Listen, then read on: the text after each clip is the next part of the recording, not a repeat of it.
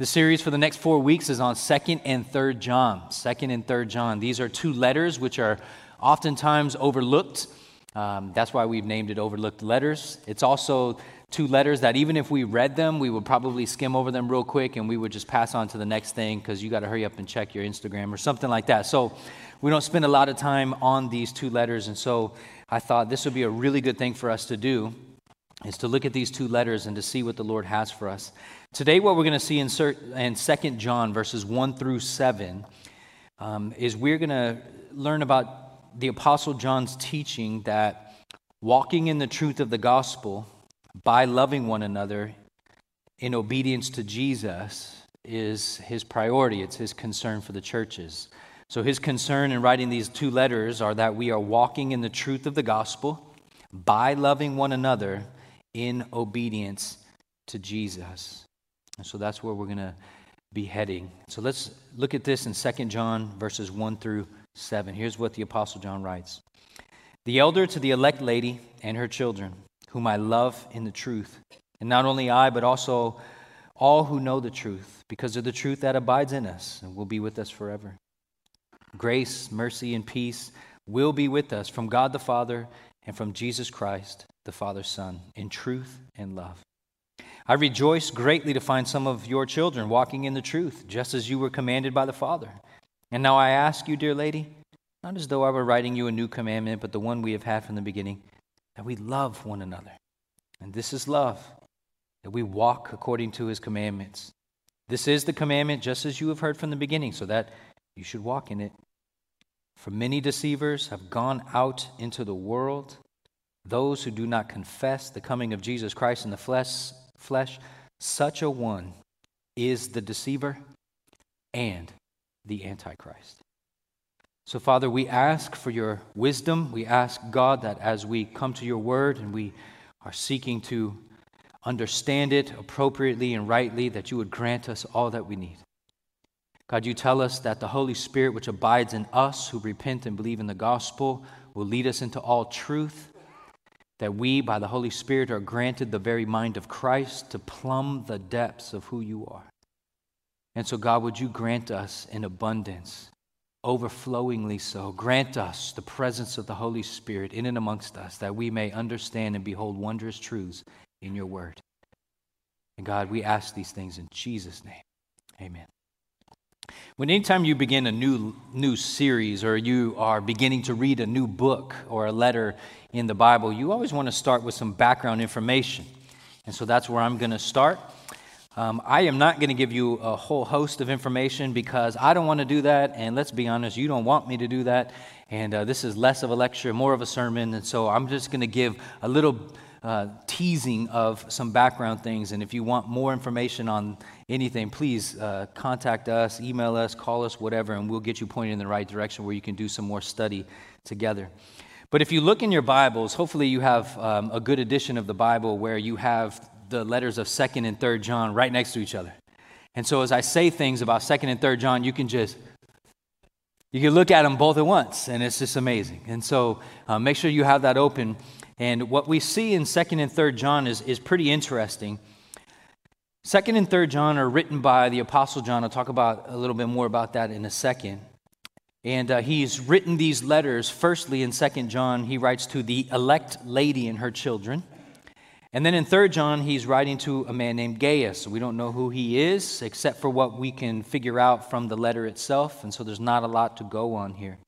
But what's interesting is in 2nd and 3rd John, both of these letters have to do with the theme of hospitality. I don't know if you probably will recognize this, but you'll see it. Second John in verse 10, it's about the withholding of hospitality to those who are false teachers. You are not to welcome them, you are not to give them hospitality. And then in Third John, it's the exact opposite. You'll see it in verse 6, where missionaries, those who are going out in the name of the Lord, laboring, um, they are to be sent out. They are to be given hospitality for their labors. And so, hospitality is a major theme in one letter, which is Second John, it's to be withheld from false teachers. And Third John, hospitality, be, hospitality is to be lavished upon those who are missionaries going out in the name of the Lord. So let's go back to the author. How do we know it's the Apostle John? Well, there's two main reasons. One is this that the early testimony of the church, uh, the early history of the church, um, it really shows us that early on, 2nd and 3rd John were recognized as being letters written by the Apostle John. So that's one reason. The second reason is this is when you read like the Gospel of John and you read 1st John and you read Revelation, which um, for most people is not really an argument uh, as to who the author is in those three letters or three books. And then you start looking at 2nd and 3rd John, what you'll notice is there's a lot of similarities between the themes and the language and the vocabulary and the style in which they're written. And because of the similarities there, we could basically say, well, if it quacks like a duck, looks like a duck, walks like a duck, must be a cow, obviously. So, honestly, it's more than likely the Apostle John who is the author because there are such similarities in language and themes and all that kind of stuff. I love one of the stories told by Jerome, who lived in the fourth and fifth century. He was the one who translated uh, the Bible into Latin, and he tells this story about the Apostle John, how he was carried into different congregations in the arms of his disciples. And as he was carried into these congregations, he was sat down in front of the congregation and they would ask him to speak. And because he was so old, he just really couldn't stand on his own. He didn't have a lot of voice to project. And so he was only able to say this little phrase Little children, love one another. Little children, love one another. And his disciples began to kind of get, you know, annoyed or irritated by him just saying the same old thing over and over. And it's like, dude, do you have anything else? And uh, John replied to his disciples, I say this because it is the Lord's command. And if this only be done, it is enough. The Apostle John is the apostle of love. He was all about making sure that we obey the commands of God and love one another. But he's also the apostle who was doggedly committed to the truth. He was not an apostle who was overly sentimental what I mean by that is he would study his philosophy, but he would also watch his Hallmark movies. He was not one or the other. Uh, he was a man who did both. So, who is he writing to? Well, we said in 3 John it's Gaius. We don't know much about him, and we'll get to that in a couple weeks as we approach 3 John. But in 2 John, the Apostle John is writing to the elect lady and her children. And so you have three options here about who this is the audience of this letter, the recipient of this letter. First, it could be a specific woman, uh, an unnamed woman who just has some children. Unfortunately, that is not a good fit because the pronouns that are here in the letter are plural. And so you don't usually speak to one individual in the plural unless you don't understand grammar. And so that wouldn't fit. So there's a second option, which is it's written to a woman named Klete which means chosen. And the reason why you would think that is because it says to the elect lady. So maybe it could be uh, to the lady Klete, and that's her official name. Well, that doesn't quite fit either because you look in verse 13, he closes his letter with the children of your elect sister greet you. The same kind of Greek phraseology. And so what you would have is this is like, hey, I'm writing to you, Lady Klete, and also your sister Klete, she says hello.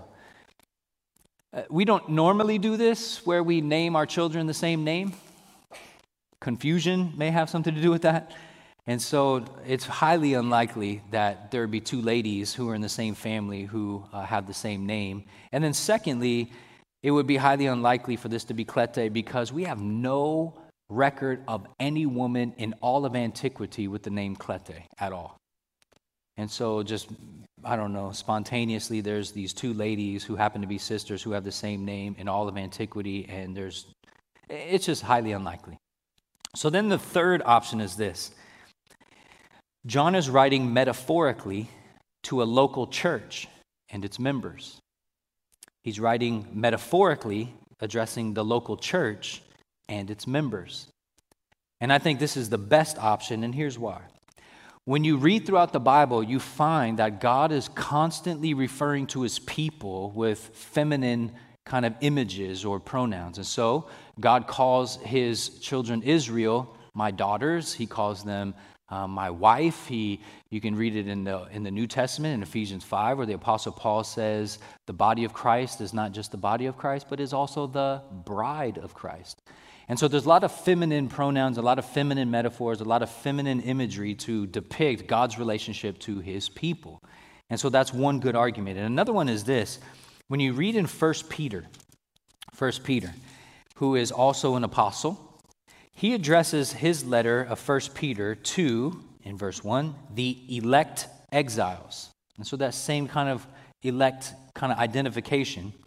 And then when you go to the end of his book in chapter 5, verse 13, he closes his book with this final greeting of saying, She who is at Babylon, who is likewise chosen, sends you greetings, and so does Mark, my son. Greet one another with the kiss of love.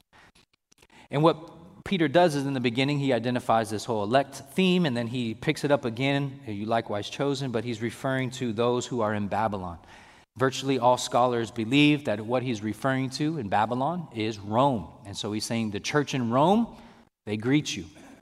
And so when you have a feminine kind of imagery throughout the Bible describing God's people, and you have the same kind of phraseology in the beginning and the end of Peter's letters and also in Second John, then I think it's probably the best conclusion that we draw. He's writing to a local church and its members, the elect lady being the church in general, and then her children being those who are members of it. Now, where is he writing to? What is the cluster of churches, perhaps, or the local church he's writing to? We're not quite sure. But more than likely, it's the city of Ephesus and the uh, churches that are clustered together in that little region. And you probably understand Ephesus um, and the region of churches that are there, which are made famous in the seven churches of Revelation. You heard about that before? The very first church mentioned in the seven churches of Revelation is the church in Ephesus. And so, more than likely, 2nd and 3rd John are written to, uh, 3rd John written to a particular person named Gaius, who is probably a leader in one of the churches in that region. And then the elect lady and her children are probably one, if not more, of the churches in that little cluster in Ephesus and Turkey, because that's where the Apostle John spent most of his ministry life. Now, if you ever want to go to Ephesus or if you ever want to go to Turkey, modern day Turkey, and see where the Apostle John was and ministered in the seven churches, uh, you can actually start saving your money now because Pastor Rick Moe is planning a trip in March 2021 where we're going to go to Greece and Turkey. We're going to go to Turkey to see the seven churches there from the book of Revelation, and we're also going to follow the Apostle Paul on one of his missionary journeys through Greece. So, I want to let you know that that is coming up. Now, let's get to the letter itself. The elder, the Apostle John, is writing to the elect lady, which is a church, and her children. And then he begins to expand upon his relationship to this local church and its members by saying this Whom I love in truth, and not only I, but also all who know the truth. Notice first that the Apostle John is talking about how much he loves this church. And he says, Whom I love. But if you notice, he qualifies his love by saying, In truth. And it could be rendered or understood as like the Apostle John truly loves the church, just truly. But I don't think that's the best way to look at it. I think the best way to look at it is to understand that the Apostle John's love for the church is because of the fact that he is in the truth. And therefore, the truth that he is in serves as the basis for the love that he has for the church. And the reason why I say that is the next little phrase, after whom I love in the, in the truth, you can read this, and not only I, but also all who know the truth. So it's not only I who love you, John says, but it, it's also all who know the truth love you. In other words, I know the truth, and everyone else who knows the truth, we love you. So, knowing or being in the truth is the basis for a shared love. And the reason why love is shared is because truth is shared. And therefore, truth becomes the basis for love. And all who love the truth are naturally going to love the people who are in the truth because it is a shared truth. Now, this is interesting because love and truth go hand in hand throughout the New Testament, and you're very aware of this. 1 Corinthians 13, the love chapter. Every wedding you've been to probably quotes or alludes to this text in some way, shape, or form. Love is patient, the Apostle Paul writes. Love is kind. Love does not envy or boast. It is not arrogant or rude. It does not insist on its own way. It's not irritable or resentful. It does not rejoice at wrongdoing. But love rejoices with the truth. That's an important dynamic the Apostle Paul identifies that love has in the emotion of rejoicing, but the rejoicing in love is accompanied with the truth, which means if you want to enjoy love, it has to be enjoyed within the bounds or confines of truth. Or as the Apostle Paul puts in Ephesians chapter 4, rather, speaking the truth in love, we are to grow up in every way into Him who is the head, into Christ. And so the Apostle Paul once again identifies the fact that we should be speaking truth, but the way in which we speak the truth should be characterized by love. And so if you think about it, he kind of says the same thing in two different ways. The truth needs to be spoken in love, but your love needs to be characterized by truth. And so you can never be doggedly devoted to truth at the exception of love. You can never be fully committed to love with the exception of truth. You have to have these two things together. There must be love in truth and truth in love. If you are prioritizing one above the other, you're doing neither.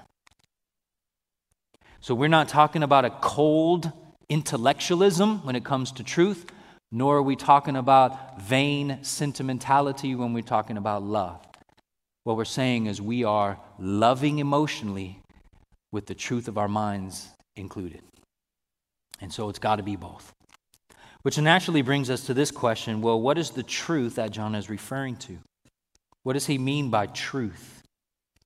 Does he mean just simply mathematics? Does he mean simply the sky is blue? Does he mean something else? Like, what, what is it? What does he have in mind?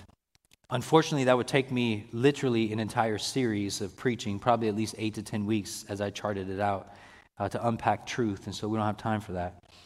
Instead, I just want to simply summarize it by reading a couple things that John writes in his gospel. John chapter 1, verse 14. Here's what he writes And the Word became flesh and dwelt among us. And we have seen his glory. Glory is the only Son from the Father, full of grace and what you can say is full of truth. So when Jesus, who is the eternal Son of God, the Word, when he becomes flesh and becomes incarnate on Christmas and lives among other people, he's living as a, the glorious Son of God. And he is full of grace and he is full of truth. In other words, when Jesus came, ultimate truth came. Or in verse 17, for the law was given through Moses, grace and truth came through Jesus Christ. And so when you jump to John chapter 14, verse 6, a, verse that we well uh, know, many of us know it because it was inscribed on the bottom of the water cup at In-N-Out, which no longer is available, which is sad. But nonetheless, we know the verse, John 14, 6, where the Apostle John records Jesus saying, I am the way and the truth and the life. No one comes to the Father except through me. So if we ask the question, what does John have in his mind regarding truth? The answer would be Jesus and the truth that Jesus brings. Robert Yarbrough, in his commentary on 2 John, here's how he summarizes it. This is higher language, and I'll bring it down to those of us who we need, need the, the simpler language. I had to read this about four times to figure it out, but nonetheless, here we go. Here's what he writes John's truth is the reality of Jesus imparted through the Holy Spirit concerning the person and work of Jesus and all the ethical implications that follow in conformity to God's will as is taught in the gospel. I'll say it my way. Truth, in John's mind, is simply the gospel, Christ and everything he's done, and then the gospel's implications. So it's Christ as he's taught in the gospel, who he is and what he's done, and all of the implications that flow from that. Everything that we ought to do, ethically speaking, from that. I like how the Apostle Paul put it in Colossians chapter 1, verse 3. We always thank God, the Father of our Lord Jesus Christ, when we pray for you, And why is it? He says, Since we heard of your faith in Christ Jesus and the love that you have for all the saints, because of the hope laid up for you in heaven. Of this you have heard before, and watch this phrase, in the word of the truth.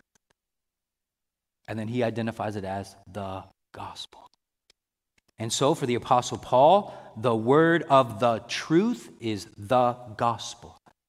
And so the Apostle Paul and the Apostle John both would have in their minds that the truth came with Jesus and is communicated verbally and also written about the person of Jesus and about all that he's done, and also includes the ethical implications of the gospel as well. That summarizes the truth. Okay. When we go to 1 John, and for the rest of the sermon here, I'm going to focus primarily on the writings of John because I want us to get a flavor for how the Apostle John likes to say things and what he intends by them. But when we go to the opening words of 1 John, you're going to see how some of these things are put together. 1 John chapter 1 verses 1 through 4. He writes that which was from the beginning, which we have heard, which we have seen with our eyes, which we looked upon and have touched with our hands, concerning the word of life. The life was made manifest, and we've seen it and testified to it, proclaimed to you the eternal life which was with the Father and was made manifest to us. That which we have seen and heard, we proclaim also to you. Okay, I'm going to stop here and just simply say this. The Apostle John is going through great lengths to help us understand that he has seen, that he has heard, and he has touched Jesus. I want to make sure you understand that. I have seen, the Apostle John says, Jesus. I have touched Jesus. I have seen Jesus. Jesus is the word of life. And we proclaim to you Jesus. Why? Why is John so adamant to proclaim Jesus and to emphasize the touching, hearing, and seeing of Jesus? Well, it comes in the next two, two words in verse 3 so that you may, you too, may have fellowship with us.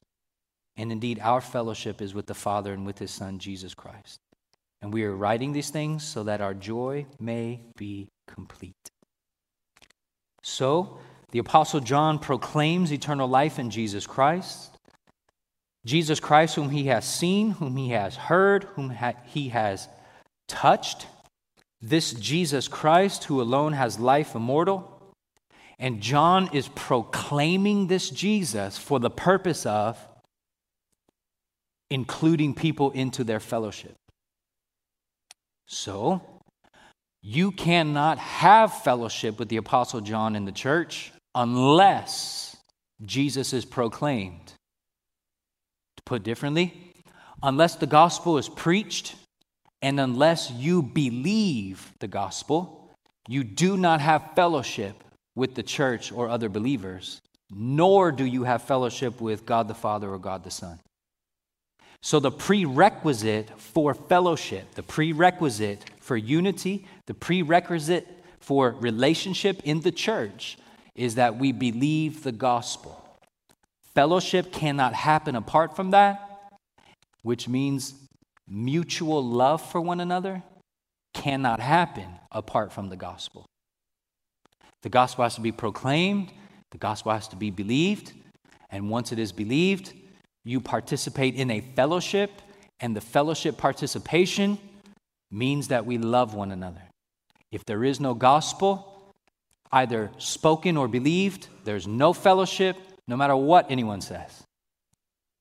I know of Christians who get around and they like, hey, he's a Christian, so he says, he's a Christian, so he says. So, we as individual Christians, let's get together, let's play video games, or let's watch Netflix for six hours. That is fellowship. No, it ain't. You're just getting together with people you like and doing stuff you like. Don't confuse some sort of like club experience with true Christian fellowship. Just because you like the bike ride doesn't mean bike riding equals fellowship. Fellowship is rooted in the gospel. Fellowship is rooted in the mutual love that we experience in the gospel.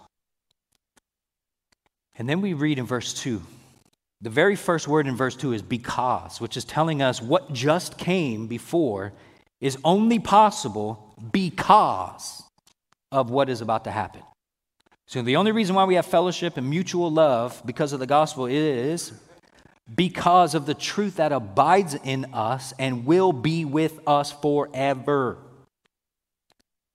Forever. Sandlot. You know what I'm talking about.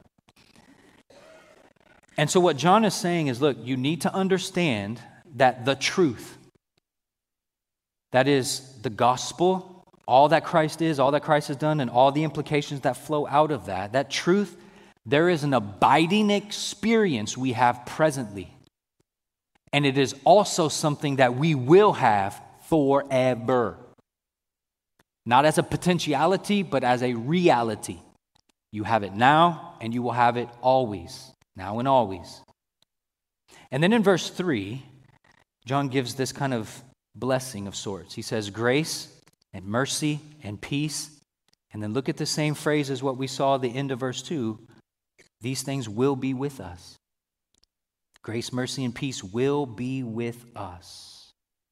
So truth abides in us and will always be with us. And now he says, Grace, mercy, and peace will be with us.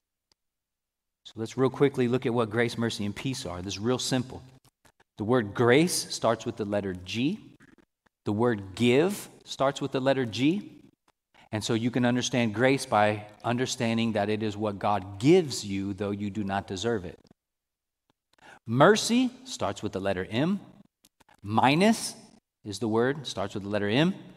Mercy is God not giving you what you do deserve. And peace is the idea that you that all is well because Jesus is king.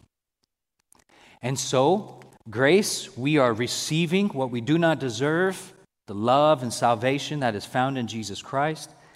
We are receiving mercy, which means we're not receiving the just punishment for our sins.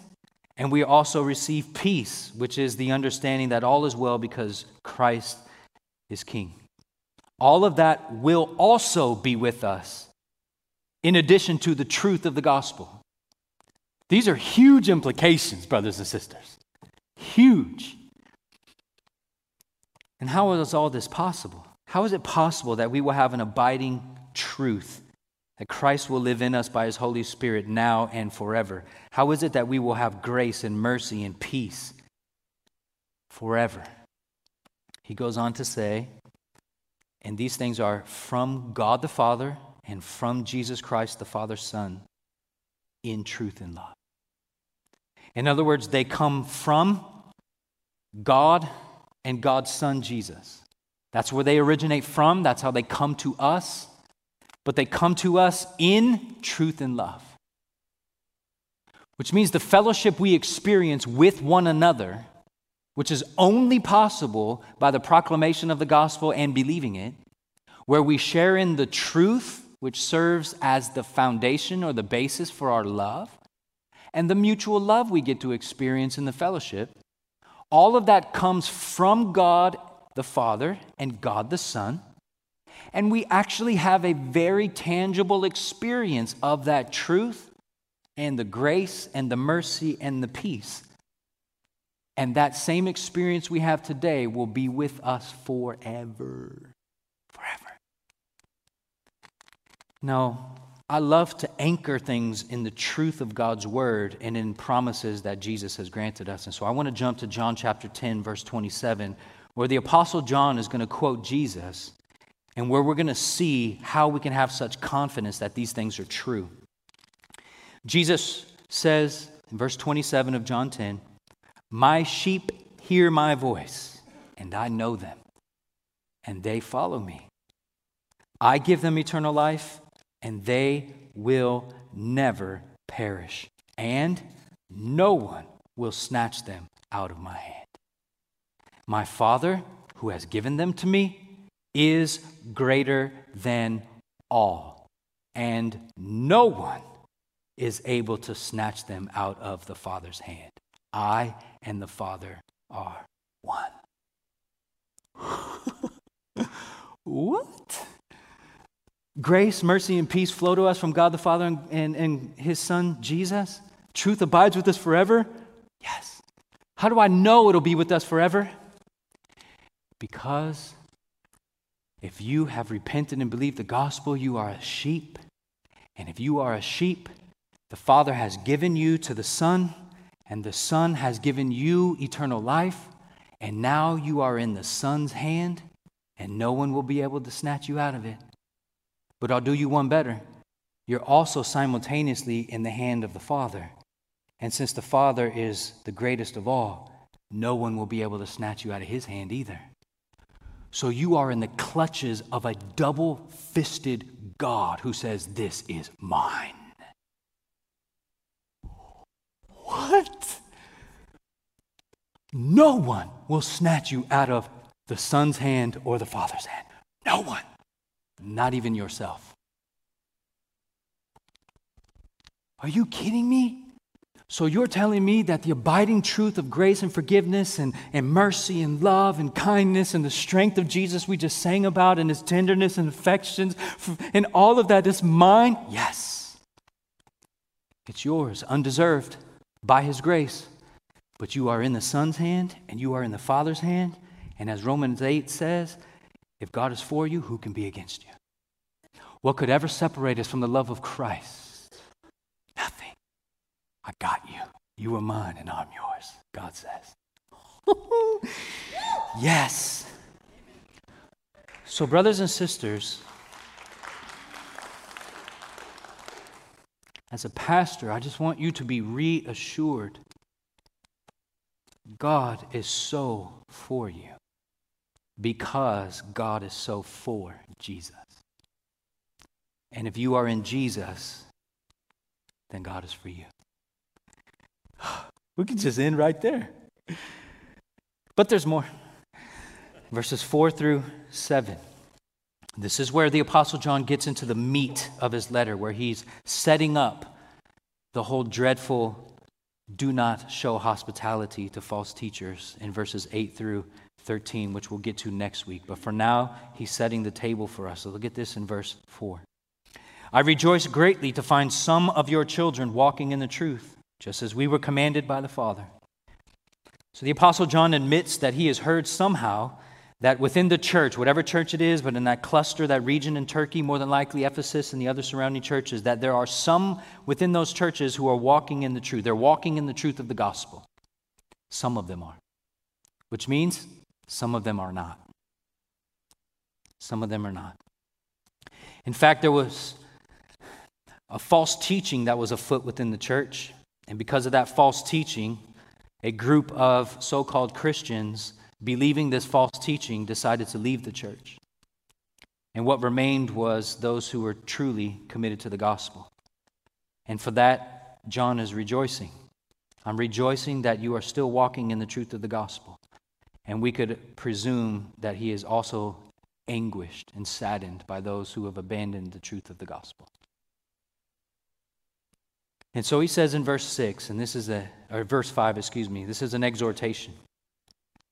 This is a command. This is what he wants the church to do. He says, And now I ask you, dear lady, now I ask you, dear church, not as though I were writing you a new commandment, but the one we have had from the beginning, that we love one another. So in his joy, John then exhorts the church with this command you need to love one another. You need to love one another. This is not a new command, this is an old one. We've had it from the beginning. We need to love one another. But I like how he begins in verse 5 and now. I think that phrase, and now, is probably an indication that what he's about to say for the rest of his letter is going to be hard to hear. What he's about to hear is going to be challenging. It's going to potentially cause division in the church. It's going to strain relationships, perhaps. And so he says, And now, in light of what's about to happen, I want you to emphasize more than ever the need to love each other. You see, in many churches, in order to maintain kind of unity and maintain peace, should there ever be a theological discussion that arises, which is significant and important, for which division ought to happen, and I'll talk more about that next week, you have two options. You can either just run to the next church Or you can say, you know what, let's forget all doctrine and let's forget all theology. Let's just be committed to unity at all costs. And what could happen then is you either compromise the gospel or you totally abandon it for the sake of unity. And what John is saying is look, what I'm about to do has the potential of disrupting relationships, and it's a theological issue. You could leave like the rest of them and abandon the gospel. You can stay and try to fight for unity and peace by compromising the gospel, or you can just trust and stay true to the gospel. I'm going to always go with number three because we learn in verse three that grace, mercy, and peace are ours in the gospel. You don't get peace by abandoning the source of peace. Jesus said, Peace I give you, not as the world gives you but I give it to you. Why in the world would you abandon the true Jesus for peace? You're abandoning the source of peace. So we have to stay committed to the gospel. And John is going to make some polarizing statements. These are not necessarily calculated to win friends and influence others, but he says them. In 1 John chapter 3 verse 10 and 11, look at what the apostle John says. It's very polarizing things to say. He says, "By this it is evident who are the children of God and who are the children of the devil." Whoa. Whoever does not practice righteousness is not of God, nor is the one who does not love his brother. For this is the message that you have heard from the beginning, that we should love one another. If somebody says, hey, look, evaluate your life and see whether or not you love fellow Christians. If you do not love fellow Christians, it's an indication that you are a child of the devil. Wait, what? Well, hold up. Hold up. And this is from the pen of the apostle of love. Huh. It's a very polarizing thing to say, is it not? But you have to understand that there are great stakes here. There's a lot that is riding on the truth of the gospel. And your love of other Christians is an indicator of whether or not you actually believe the truth of the gospel. Now, we should love one another because God commands it. We've already seen it. This is the command that we ought to lay down our lives for the brothers. We ought to lay down our lives for one another. We ought to love one another. And you can see it over and over again. And so John is emphasizing this command to love, but it's not just obedience that we should pursue love with one another. That's not only the that's not the only motivation. There's another motivation.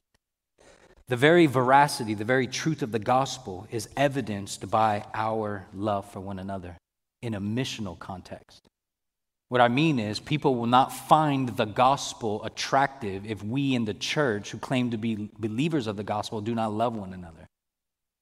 If we claim to love one another and yet we gossip and slander and hate one another, then we preach a false gospel. And so we need to make sure that we are understanding what Jesus says in John chapter 13, verse 34 and 35. The Apostle John records this for us that Jesus says, A new commandment I give to you, that you should love one another just as I have loved you, you're also to love one another. Now, why does he give this commandment? Jesus says, By this, by this love you have for one another as the church, all people will know that you are my disciples if you have love for one another. I don't know what happened in our culture today, but we have flipped this upside down where we have begun to believe that people will believe that we are Jesus' disciples if we emphasize and prioritize the love of the world, that is, those outside the church. But Jesus actually has the exact opposite. He actually says, and Paul confirms this in Galatians 6, we should actually love primarily, not exclusively. Did you hear me say that? We do not love exclusively, but we do love primarily the brothers and sisters in our own family. For if we go to unbelievers and we say, You should be a part of us, for God is love and He loves us and He cherishes us and He meets all of our needs and we share one another love with one another in fellowship. And they're like, wow, that sounds amazing. And then they come to the church and they see nothing but people like, oh, you're disgusting. And they hear slander and gossip.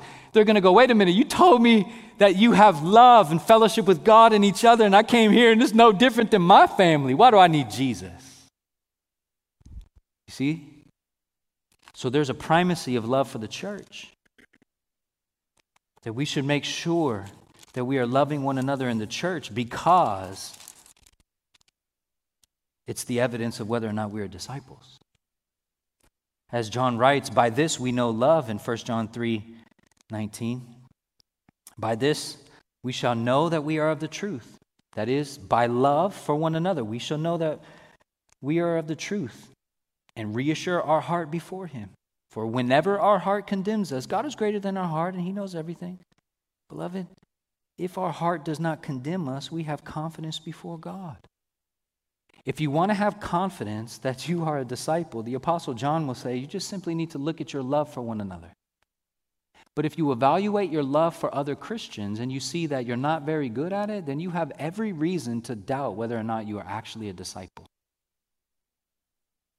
But if you want your heart to be reassured and you want to have confidence before God, repent of your lovelessness, believe the truth of the gospel as the foundation for the love that you need to display to others. And so, once again, we commit ourselves to Jesus and we ask Him, fill us with the love that we cannot conjure up or produce in and of ourselves. And so we flee to the cross and the empty tomb. Jesus, help me love. And we will be reassured. And so, obedience, love, and the joy of the gospel converge, verse 6. The Apostle John says, And this is love, that we walk according to his commandments. This is the commandment, just as you have heard from the beginning, so that we shall walk in it. So, what is the commandment? He says love is walking according to the commandment. But what is the commandment? It's a good question. And we don't have to guess because we have 1 John chapter 3 verse 23 where the apostle John himself will answer his own questions. He says, "And this is his commandment, twofold. Number one, that we believe in the name of his son Jesus Christ. And secondly, love one another just as he commanded us. Whoever keeps his commandments abides in God and God in him. And by this we know, we know that the truth of the gospel abides in us by the Spirit whom he has given us. How do we know? Belief and love. If you believe in the name of Jesus Christ, God's only Son, who lived a perfect life, was crucified for our sins, and rose from the dead for our salvation. And because of that foundation, we are loving one another, then you can be confident and you can be rest assured you are truly a disciple of His. So continue to walk in that command. What does that mean? Continue to walk in believing the gospel. Continue to walk in loving your neighbor and also primarily loving the church. Continue to walk in these things. For as the apostle Paul wrote in Romans 13:10, love does no wrong to a neighbor. Therefore love is the fulfilling of the law. Love is the fulfilling of the law. And so therefore we should walk in it. We should walk in this commandment. How I would summarize it is simply this. This is the command that God has given us from the beginning that we should walk in. Here it is. We should believe in Jesus as he is taught in the gospel and we should obediently walk in the implications of the gospel. Chiefly, we should love one another in accordance with the gospel. So keep repenting and believing the gospel day by day, but keep praying and loving the saints as best you know how. Because Jesus says, the world will know that you are my disciples by your love for one another. There are huge things at stake here. So, why is John so adamant that the church walk in obedience to love one another? Why is he so concerned about this? Verse 7. He says, For, and the word is gar in Greek, which means this is the reason. This is the reason why he commands these things. Is the reason why he's writing about these things. There are many deceivers that have gone out into the world, those who do not confess the coming of Jesus Christ in the flesh. Such a one is the deceiver and the antichrist. In other words, the reason why I'm commanding you, church, to be doggedly committed to the truth and also to love. We don't want cold intellectualism. We don't want warm sentimentality. We want bold truth communicated in love, and we want love that is in accordance with the truth. We want it both. And the reason why I'm committing, I'm, I'm asking you to do this is because there's a lot of people who are abandoning the church, who are abandoning the truth of the gospel, and they are teaching things they ought not to teach. Namely, it says here, they are confessing, they are not confessing the coming of Christ, which means they do not believe Jesus is truly God and truly man. They deny his divinity or they deny his humanity, and therefore they deny the Trinity. And these people are deceivers and the Antichrist. Now, when we turn to 1 John chapter 2, verse 18 to 22, it answers a lot of questions for us, and I want to make sure to read this. There's a lot of people all hot and bothered about a whole host of things, but one of the things I keep hearing is about I wonder if we're living in the last days. I wonder if we're in the last hours. I wonder who the Antichrist is. Oh, the coronavirus. Oh, man. And just a word of encouragement, brothers and sisters um, please read your Bible more frequently than you read the news. Verse 18 Children, it is the last hour. As you and as you have heard that antichrist is coming, so now many antichrists have come. Therefore we know that it is the last hour. All right, so let's end the discussion, okay? The apostle John in his day said that it is the last hour. And the antichrist has already come, many of them in fact. All right. We good on that? There's many more questions like, what about, what about? No, no, no. Verse 18. Verse 19 now. They went out from us, but they were not of us. For if they had been of us, these people who are preaching what they ought not to preach, if they would have been of us, they would have continued with us, but they went out so that it might become plain that they are not they all are not of us. But you have been anointed by the Holy One, and you have all knowledge. I write to you not because you do not know the truth, but because you know it, and because no lie is of the truth. Who is the liar but he who denies that Jesus is the Christ? This is the Antichrist, he who denies the Father and the Son. No one who denies the Son has the Father. Whoever confesses the Son has the Father also. There are a lot of antichrists. Anti meaning against, and Christ being the second person of the Trinity. If you are not for Jesus, you are against him. And if you are against Jesus, you are an antichrist. And how these antichrists are identified is that they denied Jesus' deity or Jesus' humanity, and therefore they denied the Trinity. So Jehovah's Witnesses deny the true divinity of Jesus, and they are antichrist, according to John. Mormons deny the full deity of Jesus as a Trinity, and therefore they're antichrist, according to John. Same with Islam. They deny Jesus being full divinity and Trinity, and therefore they are antichrist. You see where we're going with this? Next week, I'm going to unpack it a little bit more to show how even progressive Christianity is a form of antichrist. They are in the name of Jesus, but they deny significant things about who Jesus is. And so we have to be wary of these things. You see, we live in a culture that teaches, even in churches many times, that doctrine divides. And because doctrine divides, we should never talk about doctrine. We just need to love each other. But it's so silly because, okay, don't worry about doctrine. Let's just love each other. But, but how, do you, how, do you, how do you reconcile the fact that love rejoices with truth? In other words, you can't love without truth.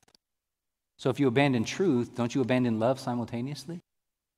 Or we only need to focus on doctrine. Doctrine is the only thing that matters. No, it doesn't. What are you talking about? We need to love. Because cold intellectualism doesn't do anything. You know, Jesus says, the world will know you're my disciples by your love for one another, not whether or not you can parse Greek. So it has to be truth and love together, brothers and sisters. And yes, doctrine will divide, but the Apostle John says it's necessary that it does so because you need to be able to identify those who are truly of God and those who are not. So, theology does indeed matter. Every one of us is a theologian. So that's out of the equation of whether or not you are a theologian. All of us are. But the question is not whether or not you do theology. The question is whether or not your theology that you do is bad or not. And the Apostle John would say if you get the question, who is Jesus, wrong, it's not just you fail a test, it's that you run the risk of not being saved. Like these are huge issues. And having heard all this, I know what, is ten, what, tends, what, what tends to happen. This sermon will go on the internet, somebody will share it, and they will write on Yelp and they'll write on Google and they'll give a review of Golden Hills and they'll say, Golden Hills is the most unloving church I've ever been to. This guy who preaches, Phil Ward, is a total bigot and all this kind of stuff, and, and he doesn't have any love and all that. And I just, people, I wish people would be more honest and say this. It's not that Golden Hills is saying all this, and it's not that Phil Ward's saying all this. The Apostle John has just said this. And so, brothers and sisters, just understand, as Jesus said, if they hated me, they're going to hate you. And so, the people who say, the Apostle John, I hate what he says, I hate what he writes,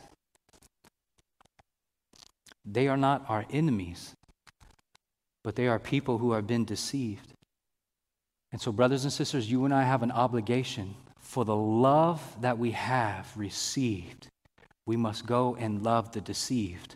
And how do you unblind the minds of the unbelievers? You give them the beautiful truth Christ. So give them gospel. Give them gospel. So, Father, thank you for your great love for us. God, thank you for your grace and mercy. May not a single person in our church ever feel the sense of pride and arrogance and boastfulness for having come to a knowledge of the truth. But God, may that truth humble us in the reality that we did not deserve to come to know it. But by your grace, you gave it to us. And God, as we go out and as we love one another deeply in order to authenticate the gospel we preach, God, may the words we speak with our mouths and the words we speak with our lives be congruent so that we are doggedly committed to both truth and love so that the nations would come to saving faith in Jesus. For your glory and our joy, we pray. In Jesus' name, amen.